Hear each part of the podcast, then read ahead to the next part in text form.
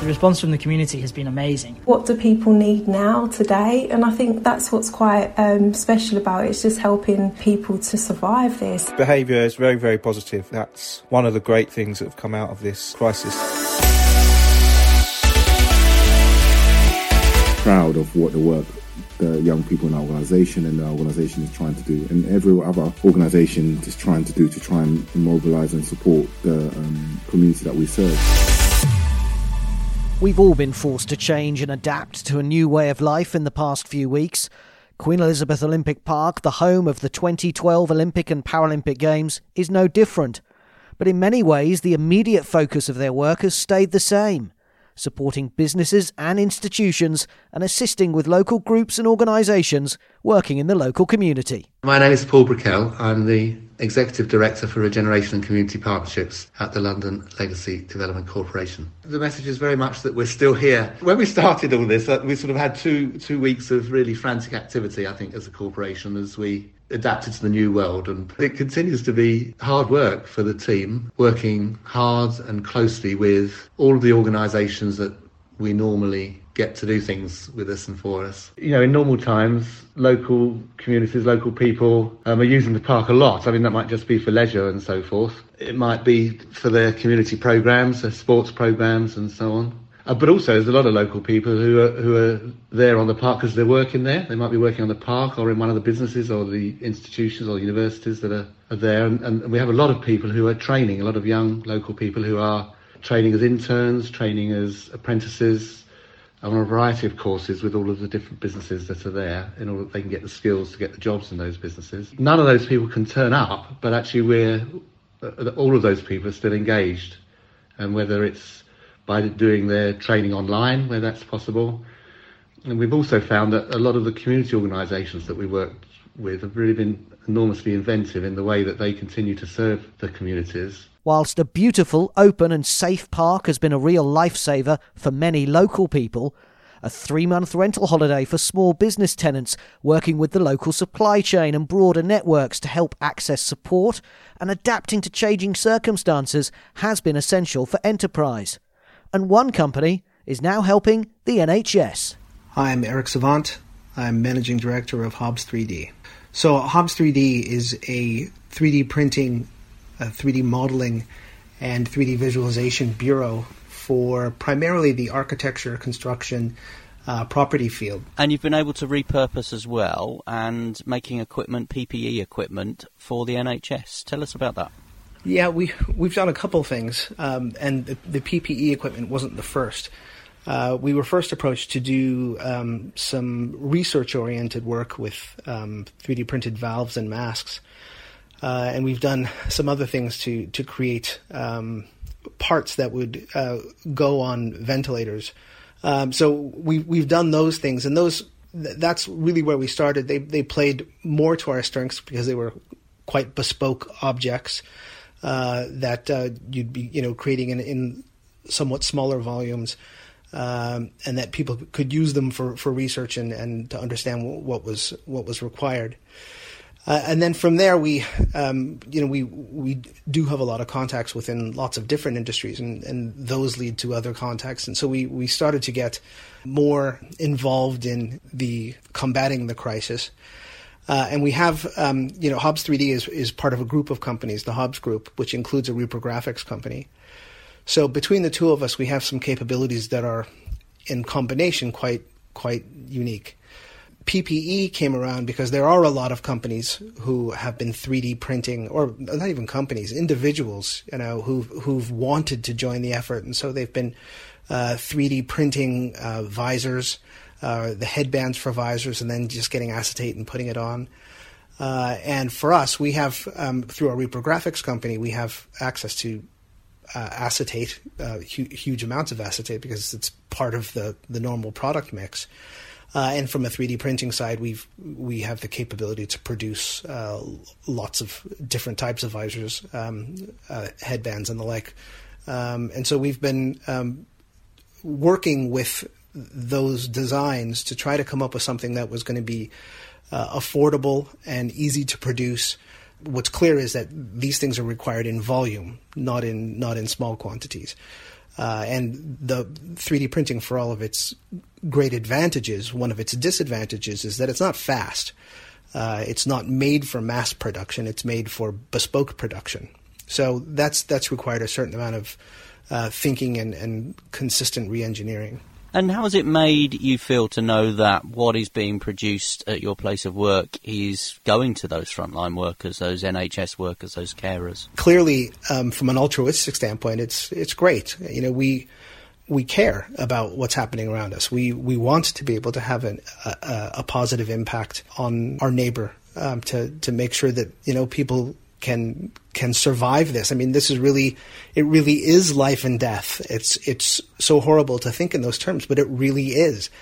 So the little bit of work that we can do is is um, we know it can go a long way. Uh, that being said, we are a business and we have to continue to function. So we have to balance all these things, you know, taking care of our customers and then also taking care of our neighbor. You're listening to the Queen Elizabeth Olympic Park podcast. This episode is focusing on how our community has reacted to the COVID 19 pandemic. Groups and organisations based here have put together a myriad of initiatives. Hi, I'm Nina Memi and I am the Community Sport and Outreach Manager. Working with the businesses has been key to in, in order to get them to repurpose what some of their outputs are. Uh, we've seen some incredible ideas from the likes of uh, Bikeworks, who often would run an all ability um, cycling club uh, across the park and across London, which is particularly looking at getting people with disabilities um, active and moving on many kinds of bikes. But they've repurposed, which is incredible. I mean, what, a, what an amazing idea to still have value and purpose in a time like this. My name is Jim Blakemore. I'm co founder and chief executive officer of Bikeworks. Four weeks ago, as everyone was and is in the uh, country, we've had to effectively mothball our um, business as normal. However, we very quickly repurposed the whole organization and we used some funding to run a social isolation project uh, that we had crowdfunded for and raised uh, revenue and capital funds across London and we've been able to repurpose this funding to set up a emergency courier service. So currently we are delivering prescriptions from pharmacies in uh, 10 boroughs. We are delivering medical home testing kits in four boroughs and also COVID 19 testing kits in uh, two boroughs. As well as this, we're delivering around about 400 hot meals a week and supporting various food banks in the 10 boroughs that we're working within. One of the key objectives was also to rehire a number of our freelance cycle instructors, all of whom we were unable now to offer any work. So, all of my core team uh, are not furloughed, they're all currently working. We probably have rehired somewhere in between 15 and 20 cycle instructors incredibly proud of this, of the core team and the um, the freelancers that we've been able to work with. And and interestingly, we've actually been able to recruit new freelancers. So we hope off the back of this, we'll have uh, a fresh pool of people wanting to work for our organisation. Our small organisations and our outreach groups are absolutely incredible. So we're working with the likes of Badu Sports, um, who have set up their One Community initiative uh, in reaction to COVID 19, and this is supplying um, more than food parcels to, to, local people. They're, they're linking in with food banks, again, with, with pharmacies to, to ensure that the families that they work with are still receiving um, vital food supplies. You know, these are sometimes people that are on zero hours contracts or you know are below the the breadline and, and really facing austerity measures. Um, so it's incredible. They've reached nearly 700 families so far um, and it's just amazing to see how they've adapted their plans from you know sports outreach into actually uh, ensuring that families are kept uh, safe and well during these times. My name is Nana Badu, founder and CEO of Badu Sports we're based near the Copper Box, so in Here East Business Retail Park. Um, we've been there for about three years now, almost coming up to three years. Um, it's it's really good. It's amazing. It, it, it, allows us to invite and innovate and support some of the young people that we work with to, into those type of worlds and opportunities that are being offered on the park. Normally, we'll be having sports programs and clubs running, so physically meeting some of the children and talking to them and getting to know how they are, doing some exercise and well-being activities. Literally two weeks before the government announced school closures, we had already set up the um, food banks to try and help some of the most vulnerable, giving names and information of, of families that are on free school meals that would need the most, the most vulnerable families that we've been supporting from the schools. So we work directly with the schools so we have this access this information, making sure that ones who need the help the most get it. Um, we also have an online um, service where we have like yoga, football sessions, um, dance, and then we have a Saturday morning fitness side, which has been doing really, really well. We have a mental health service as well with a phone line service where families can just call to have a chat or conversation about challenges at home or just someone to talk to. But more importantly, um, people that need food. There's a lot of families with no recourse to public funds. So filling in information and, and, and, the forms to get food banks, it, it's not happening, not getting the support. They can't do it. And there's been a reason why. So for us, we, the phone line has been huge in supporting those key families. One of the key things for us is the food delivery. When we deliver the foods into the estates or to the houses and to the families, realizing that the deprivation and the, and, and, and how much they actually needed what we are bringing and how grateful they are. Um, to us, we're just packing food boxes and given some games and, and some um, tactics and techniques that they can use for their children to help them at home. Um, it's been it's been it's been amazing. And one of the key things for us is our young people have set up a tuition group and a mentoring group who like some families could just literally call up uh, call us up, ask for a tutor for a specific subject for totally free, and then the young people arrange a call with you for a free Zoom call. That's been amazing. That's all our mentoring group that we were helping before have just come out with this because they're all outstanding students and people, but they've been brought up in a community mindset. So this has been huge. Young people and vulnerable families have been a key focus. Layla Conway is London Legacy Development Corporation's Senior Communities and Business Manager. For a lot of young people around here, you know, they live in quite crowded accommodation and now they're at home all day, every day, and having to, you know, study from home, do, you know, socialise from home, and, and, and, and then be, you know, in amongst their family network. It can be, it's really challenging. And I think the way, way in which school finished quite suddenly for some, particularly those that were finishing just before GCSEs and A levels, it was quite, quite a big shock um, to the system. And so I think, yeah, young people are going for a lot. And I think, you know, for some of them, you know, not all young people have the equipment, the IT equipment, and that's something that's come out across the network that we're working collectively to look at how we can source IT equipment because a lot of the young people just don't have. They might have a mobile phone, but that's incredibly difficult to do, you know, schoolwork from. Um, and actually, yeah, access to laptops aren't as, as wide as, as we or as um, perhaps assumptions have been made. So,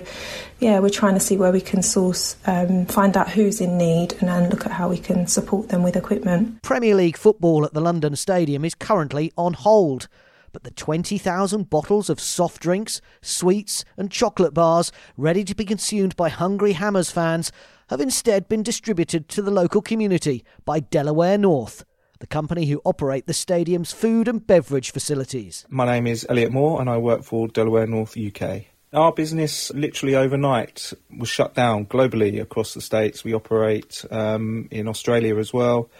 We operate out of just over 3,000 venues across the, across the planet, and overnight um, it was closed down. So that obviously caused us a few challenges, um, and mainly the biggest challenge that we had was what to do with our stock that we had in place for a variety of events that were upcoming, not only for football but across the summer. And what have you been able to do? Yeah, so the great thing is, um, obviously, we are fully aware of all the long hours and hard work that uh, various charities and the NHS and our nurses and doctors are putting in. So um, we've been able to partner up with one of our event partners that we use at London Stadium. Um, we have managed to gather up about 20,000 items, mainly soft drinks and confectionery, and that has been picked up and distributed um, around different NHS trusts and uh, charities within the London area. And logistically, how were you able to do that? Did you have to, to get a team of people in and to, to put all that together? Yeah, so um, unfortunately, one of the things that happened with our team at London Stadium when uh, the lockdown happened is that all of the team um, were furloughed, uh, which left just myself uh, working at the venue. Um, however, really happy that um, we had 12 volunteers from the London Stadium team that gave up their time and uh, came in for the day to collect up all the stock sort it out, bag it up, and um, get it ready for pickup. And what's been the response from the, the charities and the NHS organisations that you've been able to, to give this food and drink to? Yeah, hugely grateful. I mean, the some of the charities that we're helping are charities that are helping um, families that are really struggling at this time to sort of put food on the table. Um, they've seen requests that um, sort of triple um, since the crisis is on, so this has really helped. Um, and the NHS um, have just been yeah hugely grateful. I mean, doctors and nurses are sleeping uh, on benches inside the hospital between shifts, so any sort of treat that uh, they can be given um, obviously goes a long, long way. Help them get through the very long shifts that we know that they're all doing. And on the 18th century Dutch barge moored on the River Lee in Queen Elizabeth Olympic Park, the kitchens are not as quiet as you would think. Here's Stuart Thompson, the co owner of restaurant Barge East. It's come at a really bad time for us. Um, I mean, as a, uh, a, business that's based upon a, a, boat, we we do you know we're, we're heavily dependent on our summer season, and um, and you know we got through winter, and, and winter's a tough trading period for for any bar and restaurant, but especially one that's based upon a boat. And um, and we were really excited about the summer ahead. Um, we were in, in, the process of building a new uh, a new garden area um, where we're going to go fresh produce for our barge, and um, and we were just really excited. And so the the closure came very suddenly and um, at the very worst possible moment for our business. But you've been able to turn what's a huge negative into quite a good positive. Tell us about some of the work you've been doing. When we found out that we would have to close, we you know just put our heads together and thought, well, what can we do to support the community around us? And um, and there's a variety of things that we've been up to, and, um, and, one of the things is we've been providing meals for local hospital workers at Homerton Hospital um, as to sort of help, help cheer them up and thank them for all of the amazing work they've they've done. So we've been delivering about 100, and, 100 to 150 meals a week to um, different departments at Homerton Hospital, from the domestics, so that's the porters and the cleaners, to the ITU department, who actually had their Christmas party at Barge East last year. So we uh, we know them well. And obviously, lots of people in lockdown at the moment. People maybe are living a different kind of life to what they're used to keeping well, keeping healthy is important, and your veg boxes must be uh, pretty popular at the minute because we all need our vegetables. Yeah, so that was another initiative that we, we started in, in the first week of, uh, of closure because we realised, you know, we, you could see all of the uh, news reports about people just couldn't get staples from supermarkets and shops, and, and indeed a lot of the shops near us in Hackney Wick actually shut down um, once the lockdown was announced.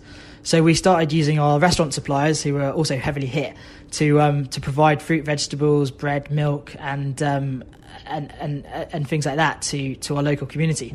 And um, and you know not we're just sort of doing it at cost price really. With sort of free delivery for anyone that's that's vulnerable or isolating or working within the key key essential industries. And what kind of support have you had from the Queen Elizabeth Olympic Park and the London Legacy Development Corporation? LLDC have been very supportive of, of small businesses on the park, and um, and they have supported us with a, uh, you know, a reduced rent for the period and, and, and well a rent relief for the the three month period from March March to June, which um, really does you know, help us a huge amount. And um, and without that support, then you know we would be um, really worried about our, our future. In 2012, this part of London witnessed the youth of the world coming together. There was pride in our nation. The role of volunteers was essential. Major undertakings were being delivered, and everyone came together. Now, in very different circumstances, again it's young people neighbourhoods, volunteers, businesses, and organisations working in harmony for the benefit of our Queen Elizabeth Olympic Park community. I think I want to say thank you. I feel enormously humbled, I suppose, just when I see the work that our partners are doing. It's absolutely tremendous. We're looking forward to being more busy than we were before this crisis because I think people will be itching to get out. The park has a really special role to play in that it's, I suppose, immersed within these really special communities, and I think the role that we can play in, in kind of supporting that. For us, when the young people have turned up to volunteer in Olympic Park, that is the legacy that we want to try to leave. That that sense of community, that sense of purpose. Yes, sports is the key driver, but for them, this is our area. This is where we live. These are the people that matter to us.